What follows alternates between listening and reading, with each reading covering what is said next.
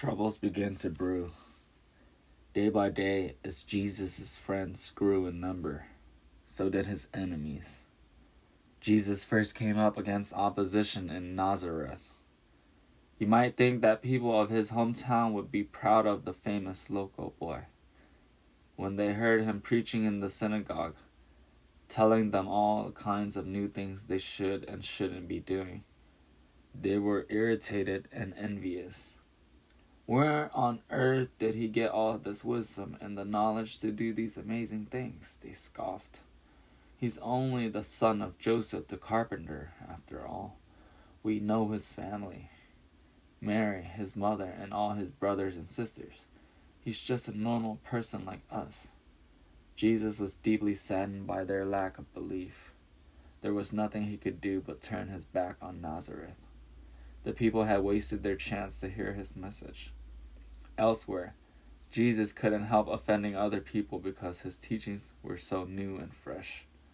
The priests and elders, Sadducees and Pharisees, had spent their lives studying the ancient scriptures, but Jesus often presented them in a very different light.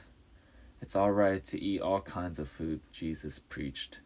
It's not what goes into people that is unclean, but what comes out of them, such as evil thoughts pride, violence. You don't have to stick to all the traditional washing rituals either. They don't cleanse your soul, as the Pharisees believe they do. They only cleanse your body.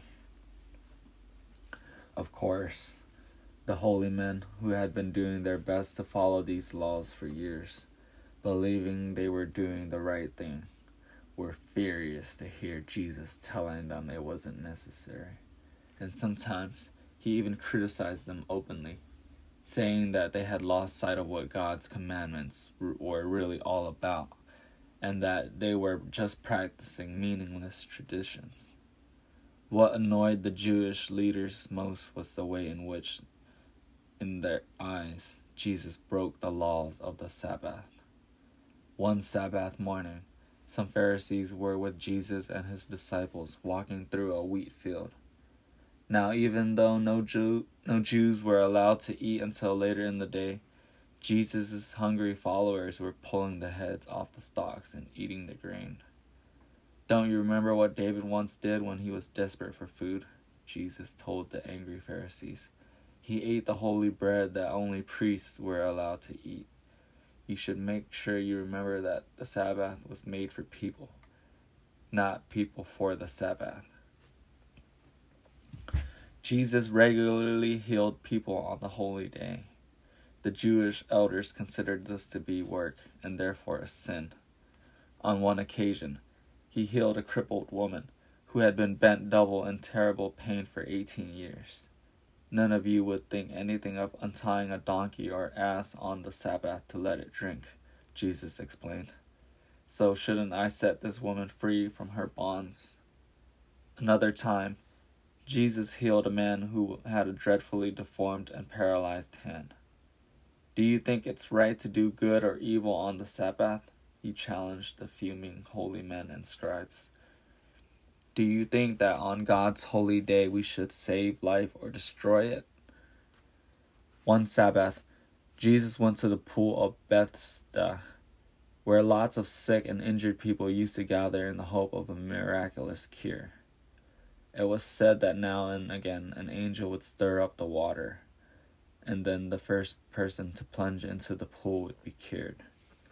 Jesus knew that one crippled man in particular had been waiting by the pool for a long time. For whenever he saw a ripple on the water, he couldn't drag himself to the pool fast enough, and someone else always beat him there. Jesus was filled with pity and simply said, Pick up your bed and walk to the man's delight, he found he could do exactly that. Many of the Jews who saw and heard about the miracle weren't so pleased. They were sure that his healing on the Sabbath was breaking God's commandments.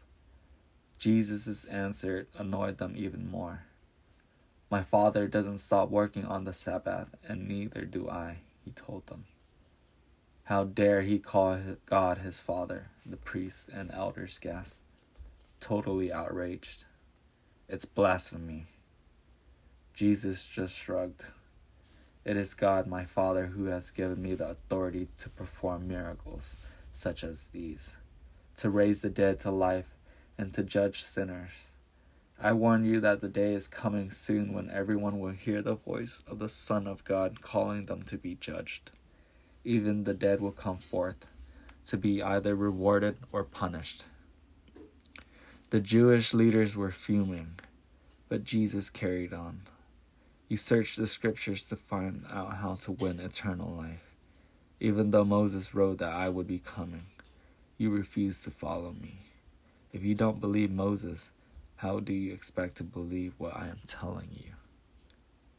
So it was that many of the priests and elders, Pharisees and Sadducees, became Jesus' enemies. Little by little, more and more of them began to gather together in secret to plot ways in which to, they might get rid of him. About the story the Sabbath, the seventh day of the week, our Saturday, is special for the Jews. God was said to have rested from creation on the seventh day. People were commanded to rest and remember God on that day. Jesus was later raised from the dead on Sunday the first day of the week. And for Christians, Sunday has become their Sabbath. Jesus said the day was for everyone's benefit.